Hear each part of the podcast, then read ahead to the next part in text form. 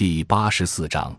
地方政府转型中制度创新的重要主体改革开放以后，随着中央政府财权和事权的下放，地方政府更多演变为具有独立财政及经济利益目标的经济组织，实际上成为地区经济的主导力量。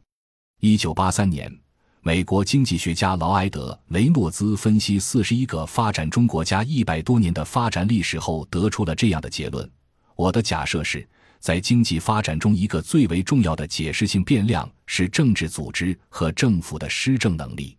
在中国经济学家中，杨瑞龙根据我国地方政府在改革的一定阶段扮演着重要角色的事实，提出中间扩散型制度变迁方式的理论假说，把地方政府作为转型中的一个非常重要的变迁主体来研究。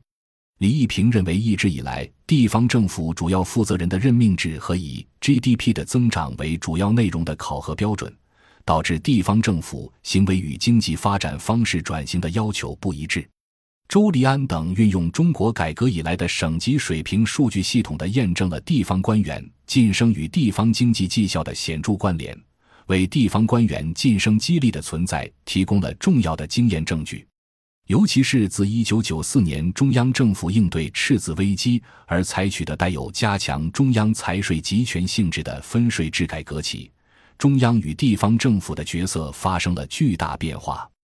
众所周知，支撑政府运转的核心动力是财政收入。从1958年中央第一次向地方分权起，中央财政收入比重从1958年的百分之八十点四骤然降至1959年的百分之二十四点四。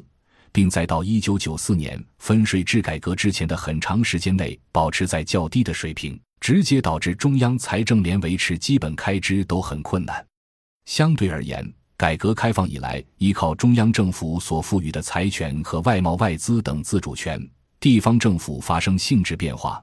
逐渐形成相对独立的利益主体，并采取公司化的运作方式，通过汲取本地资源，尤其是土地资源，实现营业额。GDP 和利润、财政收入的增长，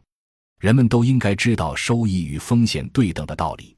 由此说，地方政府的这种公司化辅计竞争体制，既对过去三十余年的经济高速增长起到了推进作用，又造成巨大风险，表现为银行坏账和财政赤字，则只能由中央承担。由此。凭借国家政治强权维护核心经济主权所派生的财政和金融这两个方面的国家信用扩张，是中央政府承担地方竞争风险的主要手段，也由此形成对中央严格掌控信用扩张的内因。这是中国区别于其他发展中国家的制度基础。同理，若某个地方政府得到中央的信用赋权，则该地方需要承担中央的战略责任。例如，主动调整产业结构。我们对园区二十年发展经验中有效利用国家信用的调研中，重点讨论的问题之一，就是地方政府制度创新如何降低产业结构调整带来的制度成本，实现外部性成本的内部化，并推动产研融结合带来产业结构升级和利润率上移，从而有效地解决了低制度陷阱下无法自主迁移到高制度的路径依赖。